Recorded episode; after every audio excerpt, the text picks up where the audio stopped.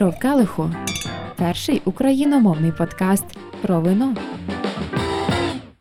Привіт усім! Ви слухаєте дев'ятий епізод подкасту Шов Келиху і з вами його ведуча Марія Очеретяна. Сьогодні в мене в гостях Євгенія Ніколайчук. Це співвласниця бару Like Locals, де наливають лише українські вина, а також викладачка Ukrainian Wine and Spirit School і взагалі людина, яка дуже багато робить для вина в Україні. Чимало людей е, чекали на нашу розмову в цьому подкасті, і ви просили, ми зробили. Сьогодні ми з Євгенією будемо говорити про те, який імідж має українське вино серед українців і серед іноземців, і що робити для того, щоб цей імідж був позитивнішим. Дякую, що ви прийшли на подкаст.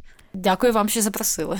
Отож, багато хто зараз говорить, що загалом українське вино має не дуже хороший імідж і серед українців, і за кордоном. Але якщо взяти імідж українського вина зараз і п'ять років тому, що відбулося за цей час, яка трансформація пройшла? Я, по перше, одразу сказала би, що якщо ми кажемо, що серед українців це дійсно не, не дуже гарний імідж, я завжди кажу, що тут локально в нас антибренд, а не бренд. А ось про іноземців я б сказала би, що вони просто не знають нічого, і у них немає ніякого уявлення, тому тут я не була би згодна з вами, що серед іноземців це також е, негативний імідж. Вони просто нічого не знають. У нього у них немає ніякого уявлення, що з себе представляє українське вино. Але якщо казати про трансформацію, вона дійсно сталася не тільки за за п'ять останніх років, мабуть, найактивніше, але взагалі мені здається, цей процес він ну вже років 7-10 так активно йде. Найперша, найперший регіон, який трансформувався і почав е, там показувати гарні результати і класні вина. Це був Крим. Це було ще на початку 10-х, там я не знаю, 11-12. Класні кримські вина почали з'являтися на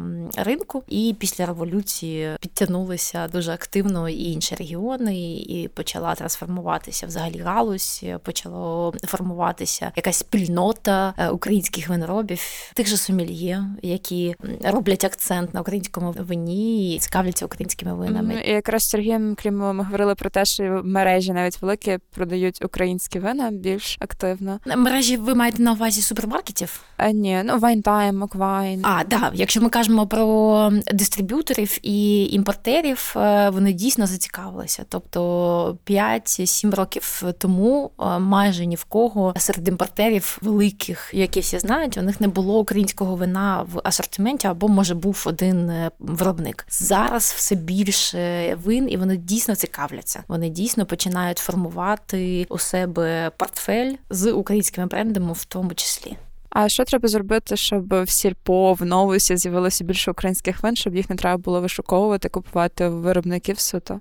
Е, ну тут е, да, багато чого. Ну можна почати з, з таких кроків, з якими я не згодна але це достатньо часто обговорюється. кажуть про те, що потрібне державне регулювання. Наприклад, на державному рівні затвердити, що повинно бути не менше, чим не знаю, якийсь відсоток е, полиць відданий саме під локального виробника. Моя власна думка дуже суб'єктивна, що це не буде дуже класно, тому що все ж таки потрібна конкуренція. Тому, на мій суб'єктивний погляд, сільпо і великі інші мережі вони будуть цікавляться українським вином трішки більше, коли а буде якість краще, і Б, український виробник буде хотіти їх купувати. Сьогодні який сенс мати на полиці е, якийсь продукт, який не цікавить споживача? А споживачі сьогодні, на жаль, так стається, обираючи між е, вином українським і вином, я не знаю, італійським чи французьким чи іспанським у одній тій же ціновій категорії, вони оберуть скоріш не українське. Тому е, дійсно супермаркети вони втрачають, чи магазини вони втрачають. Який сенс? І ми говорили під час одного з епізодів е, з гостею. Вона жила в Франції. Вона говорить, що в Франції, наприклад, імпорт не такий доступний, що їм справді дешевше купити французьке вино, ніж якусь Нову Зеландію, умовно. В нас можна спокійно купити Нову Зеландію по акції за 250 гривень, і за ту ж ціну купити якесь хороше українське вино. І як тоді українським винам конкурувати з цим імпортом? Ну, взагалі, це ж проблема не тільки українських вин, це проблема взагалі багатьох е, виноробних країн. Дуже велике і лобі, і дуже багато багато усіляких спонсорувань, фінансувань там виноробної галузі у Франції, виноробної галузі у Італії, Іспанії. І дійсно, якщо ви поїдете в Польщу, Наприклад, і ви зайдете в магазин, і буде польське вино, і буде там французьке вино. Французьке часто буде дешевше. Ви поїдете до Болгарії, французьке чи італійське часто буде дешевше. Просто тому, що у них галузь по-іншому трішки працює, вона дотується, дуже багато дотується. Інша конкуренція, інша кількість виробників. Тому як конкурувати? Перше, потрібно будувати імідж, потрібно будувати бренд, потрібно розповідати споживачам, що очікувати від українського віна за ці я не знаю 250 гривень, про які ви сказали, і чому можна витратити на українське, а не на я не знаю новозеландське чи якесь. А якщо взяти от країни, можливо, сусідні, в яких розвивається виноробство, за яким шляхом можливо ми йдемо? На яку з них ми схожі в плані виноробства? Ну мені здається, що ми поки не зрозуміло.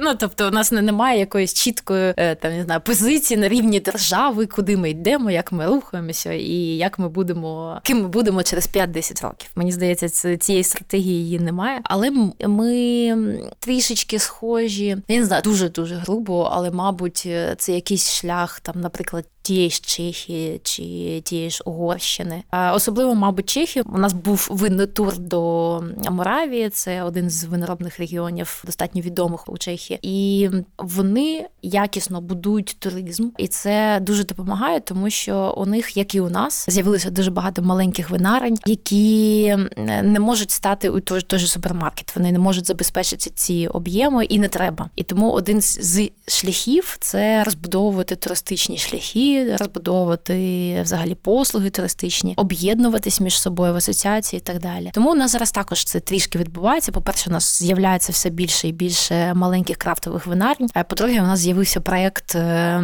який називається Дороги вина і смаку. Це перший пілотний проект був запущений у Бесарабії. Потім вони зробили на Закарпатті. Зараз я знаю, вони працюють з Херсонщиною, з Миколаївщиною, з Чернігівщиною. Тому, е, мабуть, шлях у тому, що Перше будуть з'являтися маленькі, друге дерегуляція на державному рівні, звісно, третє е, побудова іміджу, четверте розбудова туризму, як е, взагалі як шансу взагалі побачити, як це як це відбувається на місці. А наскільки зараз взагалі українські виноробні готові до туристів, якщо це не якісь там мовно великі групи, просто от мене друзі запитували, а буде ок, якщо ми вдвох проїдемо на якусь виноробню, чи будуть нам там раді? Е, дуже по-різному, дуже по-різному.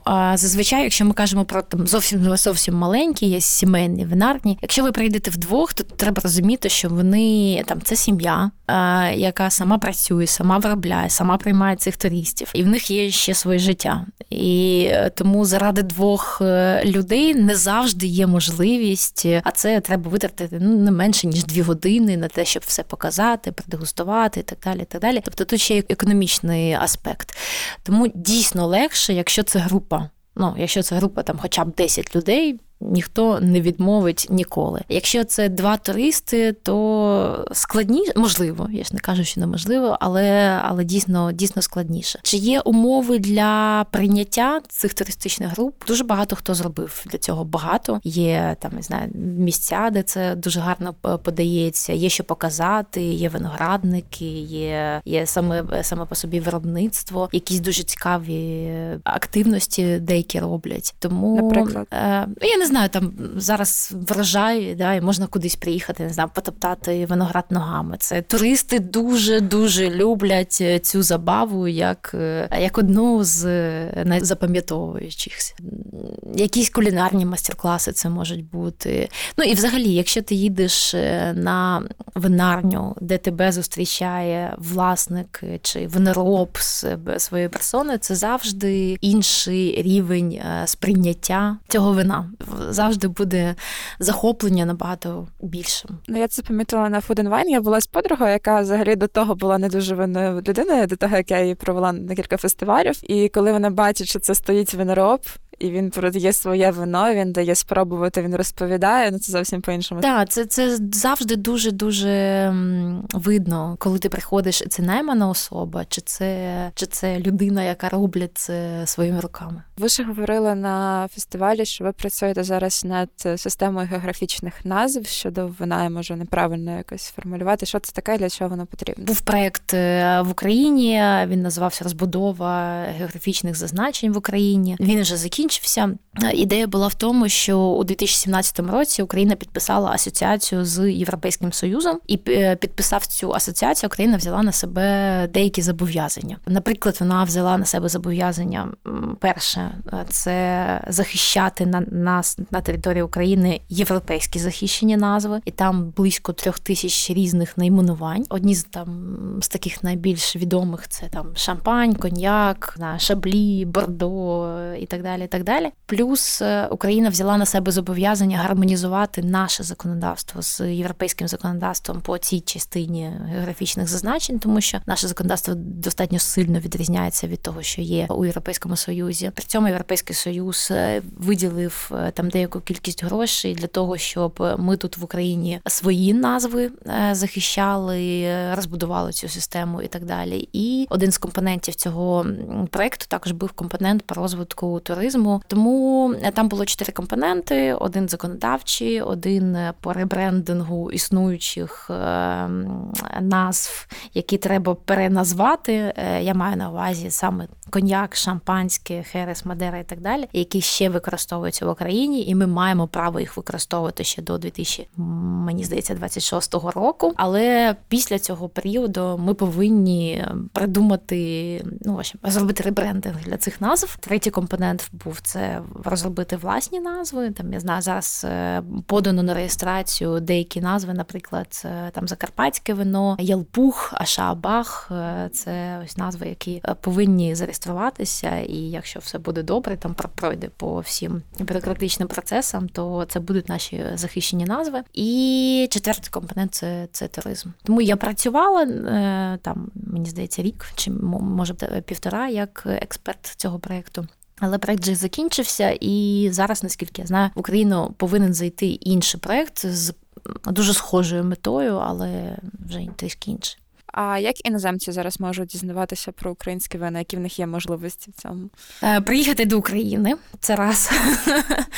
Е, зайти, не знаю, в ресторан, в якому є українське вино, це два. Третє, е, зараз, власне, деяка кількість Назвемо їх амбасадорів волонтерів з'явилися. Це люди, які просто за власний рахунок е, роблять дегустації за межами України. А я знаю, ви були на лекції з Анатолієм Павловським. Наприклад, він він просто за власні кошти привозить вино, домовляється. Ось у нього декілька днів тому була дегустація у українському посольстві в Великій Британії. Він просто на своєму ентузіазмі це робив. Ну і ще, якщо хтось з українців власне купить пляшку українського вина, де привезе привезе своїм друзям, не знаю, кудись у Німеччину чи куди куди завгодно, то так також можна дізнатися про українське вино. Інколи про нас так про нас почали згадувати дуже дуже поки що мало, але почали згадувати у професійній міжнародній винній пресі. Наприклад, Декантері нещодавно е, там писали про одну з винарень, про одне з вин. Ось ми розповідали на лекції Дженсіс Робінсон, згадала про, про українське вино. Це поки що дуже дуже точечно, але це вже є. Мене, до речі, вразила історія, що в українських посольствах наливали, не українські вина. Так, це це взагалі, на жаль, нормальна історія. Але зараз я знаю, що наше міністерство іноземних справ е, зараз багато робить для того, щоб популяризувати і українське вино. Також е, у них є окремий підрозділ, який називається гастрономічна дипломатія. Wow.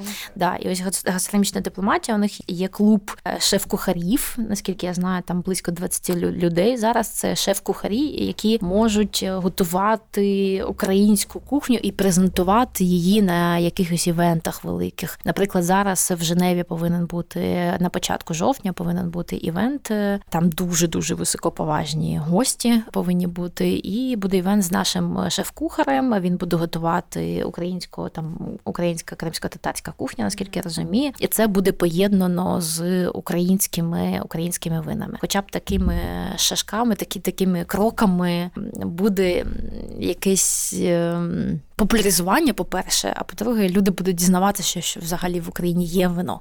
Як часто зараз іноземці ходять в Lucky Locals і що вони замовляють зазвичай? Яка в них реакція після цього? Зараз, звичайно, менше, тому що туристичний потік значно менше. Ми до всіх е, карантинів і так далі. У нас було близько 25-30% е, це іноземці, туристи, експати, які тут живуть. А зараз е, достатньо знизився цей цей відсоток, але зазвичай, коли вони приходять, відсотків 95 дуже дуже позитивні відгуки. Я завжди кажу, що пляшку українського вина набагато легше продати іноземцю, чим нашому місцевому народу. Бо в них немає упереджень. У них немає упереджень. Вони нічого не знають. Е, у них немає упереджень, що це погано, що це дешево, що це порошкове вино і ще мільйон стереотипів. Е, тому вони просто приходять на вино і вони оцінюють якість без, е, ну без нічого якість, як як, як вона є. І зазвичай вона дуже дуже задоволення.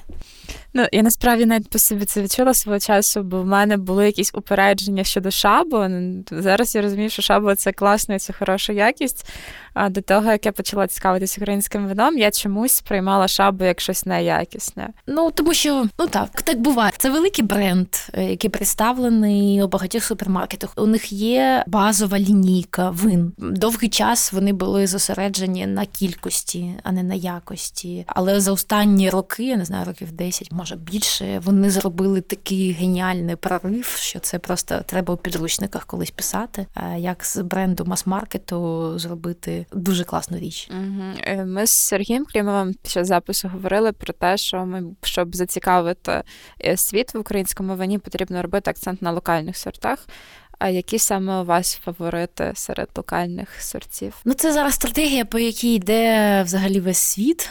Якщо б ми з вами повернулися на 25 років е, назад, то світ можна було б зацікавити іншим. Нікого не не то нікого не цікавили місцеві сорти винограду, але там я знаю дуже багато е, винарень е, світових вони вирвались у рейтинги не завдяки локальним сортам винограду. Вони вирвались у рейтинги завдяки круто зробленому шардоне чи круто зробленому каберне, тобто навпаки, з міжнародними сортами. Ця тенденція вона зараз змінилася. Вона відносно нова. Я не можу сказати, що нова, але відносно нова. І дійсно всі намагаються вразити якимись своїми автохтонами і так далі. У нас, на жаль, в Україні їх не дуже багато. Взагалі, в принципі, їх не дуже багато. І ми мені здається, не дуже коректно, якщо ми будемо себе позиціонувати як країна з великою кількістю локальних сортів винограду. Бо е, якщо ми будемо це робити робити, то ми одразу вмремо на фоні Греції, на фоні Грузії, на фоні Італії, у яких сотні різних сортів винограду. У нас їх не знаю, до десяти може. І найвідоміші це Тютюкурук і Одеський чорний. Мені важко сказати щось, чи чи це може бути мої фаворити. Е, я скажу чому, тому що Тельтикрук, наприклад, його роблять лише дві винарні на сьогоднішній день, принаймні ті, що можна знайти в продажу. Це винарня Бейкуш та Шабо. Бейкуш взагалі робить тільки два два роки, і перший реліз у них був 700 пляшок, чи близько того, другий реліз 1000 пляшок, чи близько того. І дуже важко казати про сорт винограду, якщо його виробляють. Е, два виробники. Тобто не зрозуміло, що це за стиль і що він може давати цей сорт винограду. Тобто його потенціал можна оцінити тільки якщо є дуже дуже велика вибірка. Тому я вважаю, що це дуже цікавий перспективний сорт. Я завжди його беру на всі дегустації, тому що треба про нього розповідати. Але сказати, що це мій неулюбленіший, я поки що не можу. І одеський чорний, про який всі кажуть, або він же Аліберне. Я також не можу сказати, що це мій дуже улюблений сорт, е, тому що, по моїм враженням, найцікавіше він виглядає саме у достатньо зрілому віці.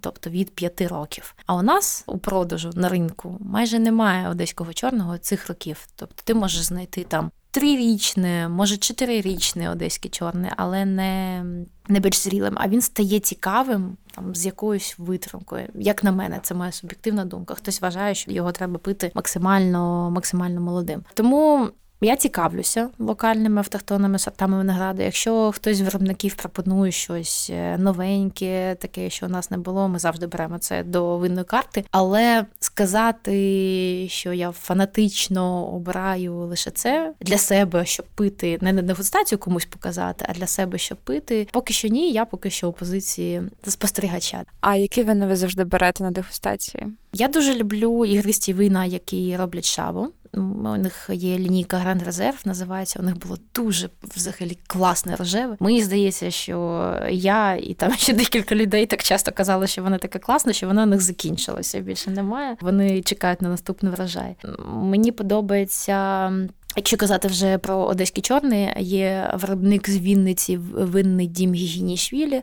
У них є Аліберне Reserve 2017 року, який цього року стало найкращим одеським чорним на фестивалі Odesa Wine Week. Я завжди його показую на всіх дегустаціях. Мені дуже подобається як взагалі формат, і щоб розповідати про те, що виноробство в Україні це не лише південні території, а це вже і північ, і так далі. Ми працюємо з винарню Віноман з Чернігова. Я обожнюю їх мерло завжди ставлю їх на дегустацію. Дуже мені подобається е, і і білі рожеві вина. Знову ж таки, щоб показати, що взагалі в Тернополі в Тернополі є вино. Я дуже люблю чизай. Мені подобаються вони як трансформація, тому що коли ми відкривали винний бар у 2016 році і обрали вино, чизай було щось. Е, ну те, що ми не обрали для себе. Зараз е, класні вина, цікаві експерименти, і от взагалі мені здається, так як виріс Чизай за останні там 3-4 роки, не одна винарня не вирісла. Ми дуже чекаємо на легалізацію деяких маленьких крафтових виробників. Е, дуже хочемо їх бачити в асортименті. Але якщо це якась неформальна дегустація, то я прошу у них також зразки. Якщо це дегустація від бару, звичайно, ми не можемо давати їх вина, тому що ми з ними не, не маємо права співпрацювати. Але я завжди розказую, що вони такі класні є. Мені дуже подобається винарня під Києвом, називається Кася. Вони роблять класний одеський чорний. У них дуже класний оранж цього року був. Мабуть, ще є. Я думаю, що ще є на залишках. Багато взагалі, багато вин цікавих. Я бачила Вікторії Макарової пост, що була дегустація нещодавно нових зразків для Lucky Locals. Можливо, щось з того ми побачимо скоро в винній карті. Так, так, ви побачите. Це нова винарня Граєво е, із Запоріжжя. Вони були на фестивалі. Я якраз купила їх собі. Да, ми відібрали цитронним магарача у них. Це винарня Фалькон, це також нові ігроки. У них прикольні кріплені вина, мені сподобалися. І це був е, Каберне Фран від Чезаю. Я його куштувала, але куштувала в Одесі в рамках ем, Одеса Wine and Spirit Awards. Вони взяли Мені здається, що срібну медаль. От ми передегустували його декілька днів тому. Дуже класно мені сподобався. І ще ми працюємо з винарню Теруар, це закарпатська маленька винарня, але білі вина в них були настільки круті, що вони за місяць продались і більше нічого немає. І вони чекають на новий врожай, тому є поки що червоні, і ми будемо працювати. Одне точно червоне візьмемо, інше думаємо, думаю, також візьмемо. О, і ще хотіла про туризм запитати оскільки зараз активно роботаєте на виноробнях, чи доречно зараз приїжджати? Зараз дуже круто приїжджати, тому що ти бачиш е, на власні очі, як все відбувається, що це не порошок, який розмішуєш, це є, є виноград. Далі ну в тебе якесь сприйняття більш е, більш цілісне, тому це найкращий варіант взагалі їхати на винарні і дивитися. Єдине є, якщо ви їдете до крафтових виноробів, е, які у цей час самі своїми ручками переробляють виноград, то їм чесно не до вас. Тільки якщо ви хочете поволонтерити і також е, також попрацювати на винарні, але тоді е, треба розуміти, що це праця, це не розвага, це не туризм пофоткатися, це не інстаграмна історія, це праця. Тому так. Їхати треба, е, тільки якщо ви не будете заважати в цей час. Клас, тоді пропоную прийти до дегустації зараз. Давайте.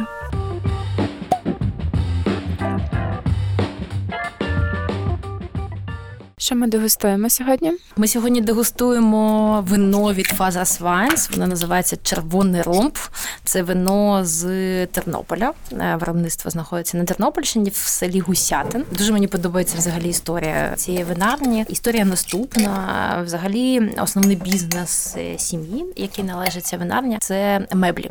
Взагалі, зараз, якщо вивчати українське виноробство, то історія кожної першої крафтової винарні це історія про те, як люди, які е, мають класні досягнення у інших якихось сферах бізнесу, вони просто захопилися вином як хобі. Це сталося із батьком сім'ї боячок Володимиром. Він захопився просто вином, почав вирощувати якісь сорти винограду. Це було там чисте хобі, щось робити для себе, для сім'ї, для друзів е, і просто експериментувати. Для нього це було таке ну дуже велике натхнення, те, що він любив, чим він пишався. І декілька років тому, на жаль, він пішов з життя. Але його дружина, дочка та син вони вирішили продовжувати справу батька і зробити з цього класну успішну історію. І взагалі мені здається, що в них е, все виходить. Вони дуже класно Іноді, знаєте, розмовляєте з крафтовими виноробами, вони десь знаходяться. Ну, е, вино це, мабуть, і про філософію, про творчість і так далі, але ж е, повинен бути баланс між такою нормальною комерційною складовою і цією всією творчістю і так далі. Мені здається, що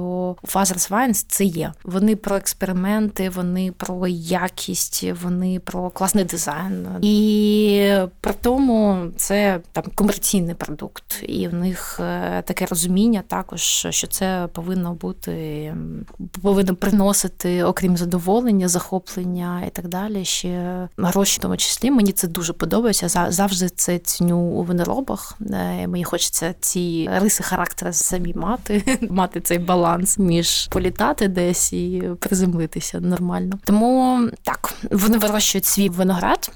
У них в Тернополі є декілька гектарів виноградників. Е, вони достатньо велику кількість е, грошей інвестували в виробництво. У них е, таке достатньо сучасне виробництво. Вони консультуються з класними виноробами Маша Скорченко та Аліна Тенетка. Мені взагалі здається, це матері українського крафтового виноробства, і завдяки їм якість крафтових вин в Україні змінилася і дуже разюче змінилася за останні роки у гарну сторону. І це купаж може тут помилитися помилитися, але мені здається, це купаж кабарне мелота одеського чорного, але може помилитися. Якщо я не права, то просто вибачте мене. Але мені здається, що тут кабарне мело одеське чорне на етикеті не написано, на жаль, і Давайте дегустувати. Я куштувала їх червоні вина там рік тому, е, і ось зараз я можу сказати, що вони дуже дуже змінилися, змінилися в гарну сторону. Рік назад мені здавалося, що вони такі, ну то що називається зелені, недозрівші. А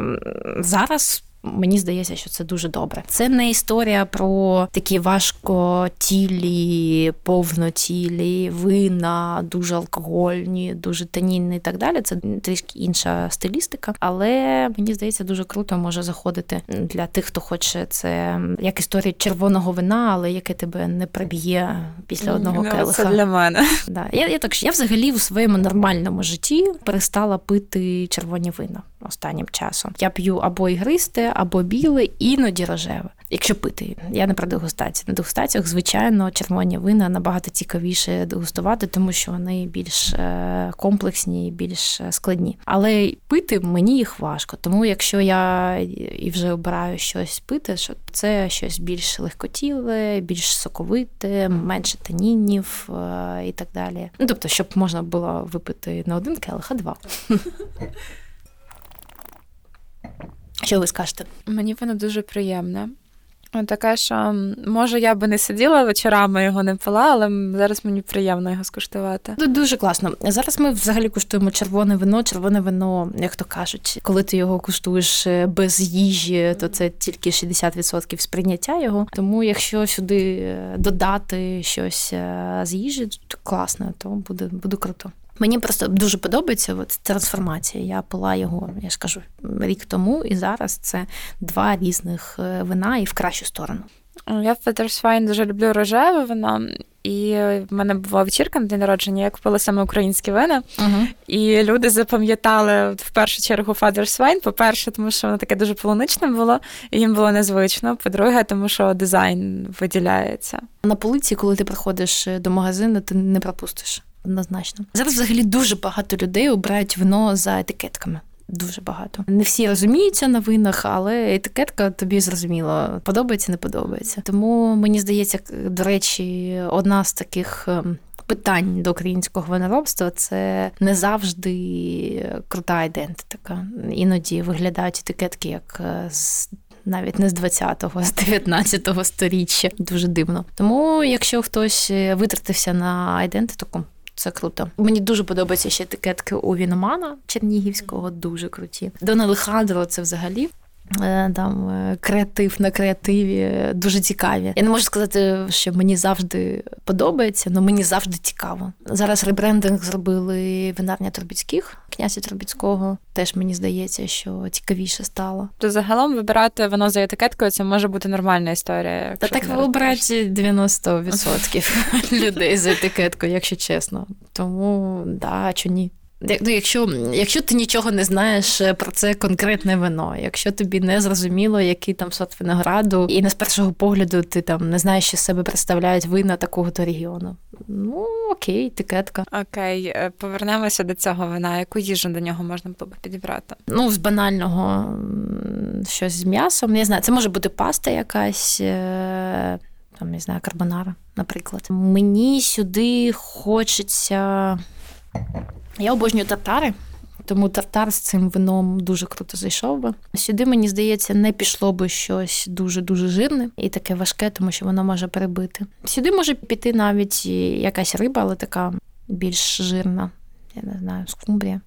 Може. Якось цікаво приготовлена. Не знаю, воно дуже універсальне, як мені здається. Воно не потребує під себе чогось едикого. Тобто з ним можна з'їсти е, майже все і буде круто. Воно не притягує на себе увагу. І для деяких вин це дуже дуже важливо бути не на першому плані, а доповнювати. Тобто спокійно його можна вести батькам на застілля. І да, і воно там... універсальне, воно підійде до багатьох е, до багатьох страв. Сюди і піца, і паста, я не знаю, тартари, і равіолі. Що ви там ще любите? Якийсь салат, наприклад, теплий салат, також дуже круто буде. Да, мабуть, салат, теплий салат. Давайте так. Залишимося на цьому. А це воно є в Like a Local's? Поки що немає, тому що був сезон літа. У нас було багато рожевих, багато білих вин. Зараз дуже багато у винарів вони позакінчувалися, тому ми будемо заводити нові позиції і будемо розширювати карту червоних вин, тому що сезон все ж таки більш червоних вин. Хоча зараз останні роки немає такої великої сезонності, якщо чесно. Тобто років 10 назад е, було прям дуже різко змінювався сезон, тобто білі-білі вина, потім всі червоні. П'ють зараз він такий більш зглажений. Ну я теж спокійно п'ю біль ржеві вина взимку. Прекрасно себе з тим почуваю. Немає, да, немає з цим проблем. Мені ось ось чого мені не хочеться влітку точно, це якихось кріплених вин е, по типу портвейну, а взимку мені хочеться іноді келих ввечері е, невеличкі портвейну випити. Е, ось це так. Ну, я взагалі не дуже по кріплених винах, але я ще не пережила цю зиму з таким більшим своїм винолюбством. Можливо, я ще дійду цієї зими до того. Е, спробуйте. Спробуйте, але це про коли ми кажемо про кріплені вина, це про дійсно один келих і точно не більше. Тобто, це така. Е, вішенька на тортики, це не про напиватися ним. Ну, навіть от до Карпат ще я, я розумію, що воно цікаве, але ну я пам'ятаю, просто один раз пробувала його, була в них на екскурсії, і там була дегустація. І ну я спробувала трошечки, і розумієш, це просто не моє. Можливо, на той момент це було не моє зовсім. А я обожнюю Троянду Карпат. Ну я її не буду пити-пити, але я її завжди оберу як діжестів на в кінці вечері. Ну, варто, напевно, повернутись до неї. Дайте їй шанс, будь ласка. Тому що Чічин. Мене, до речі, немає звички чокатися келихами. Е, багато друзів мають таку звичку, а коли з кимось сомельє бачуся, то часто кажуть, що ти одна з небагатьох, хто так не робить одразу, коли бере келих. Та а чому ні? Це ж е, це ж про святкування життя. Ти з келухом в руці, ти святкуєш життя. Тому ти... це класна да. історія. Ну, тобто, мені здається, взагалі, що до вина треба відноситись достатньо легко, достатньо легко і з цікавістю. Тобто з цікавістю, а що новенького, а що а що з'явилося, а що змінилося, і так далі. То інакше можна потонути у вирі своїх стереотипів, а вони не завжди актуальні. Я пропоную провести бліц.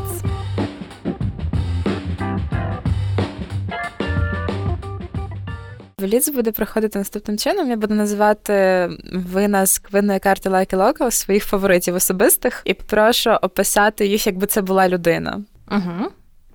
Давайте. Father's Wine рожевий квадрат. О, ну це хіпстер. Е, це хіпстер з зеленим волоссям, е, дуже яскравий, е, якого не можна не помітити на вулиці. Тобі це може чи дуже подобатися, чи дуже не подобатися. Мені здається, що людей, які будуть рівномірно відноситись до цього, немає. Рислінг від князя Трубіцького. О, це такий високий блондин. Е, може, навіть якогось німецького походження. Е, з то, що називається Royal. Такий він не не він легкий в, в тому плані, що треба підготовку мати, щоб спілкуватися з такою людиною. Тобто, це не людина, з якою з якою в тебе зав'яжеться small talk десь не знаю, на фуршеті. Окей, Цвайгельт від Стаховського. Так, Цвайгельт від Стаховського. Е, це е, жінка. Років 35, е, яка домоглася великих успіхів в житті, в кар'єрі. Вона така класна кар'єристка, але в гарному сенсі цього слова. При цьому вона може бути дуже дуже дружньою, дуже light в такому спілкуванні дружньому. Одеська чорна від Вілла Тінта. Це підліток. Підліток до 20 років е, з великими амбіціями, який знає, чого хоче, але ще не домігся цього. І мій найбільший фаворит Тімураса від Бейкош. Тімураса від Бейкош це зараз я вам скажу. Як його звати? Це зараз зараз актор, як його звати. Дуже дуже довго він був холостяком, а декілька, років тому він одружився на адвокатесі. Мені здається, вона якийсь адвокат. У них в Венеції було було весілля. Це чоловік 60 але вигляд, який виглядає так, просто така секс-бомба але дуже-дуже зрілого віку. Тепер я розумію, що він мені так подобається. А з яким вином ви би себе присоціювали? Е, саме з винною картою Like Locals чи взагалі? Ну, могли рішити. У нас є така позиція е, ігристих е, вин. Це наш private, private лейбл, який для нас робить шабу. Воно з дуже несерйозною етикеткою, але дуже серйозне всередині. Клас.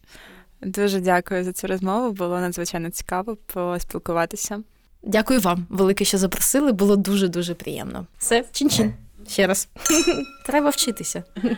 Я також дякую всім слухачам цього подкасту. Коментуйте, поширюйте цей епізод, пийте хороші українські вина і почуємося з вами за два тижні. А якщо ви винороб і хотіли би, щоб ваше вино продегустували в нашому подкасті, то пишіть на наші сторінки або мені особисто. Шовкалиху перший україномовний подкаст про вино.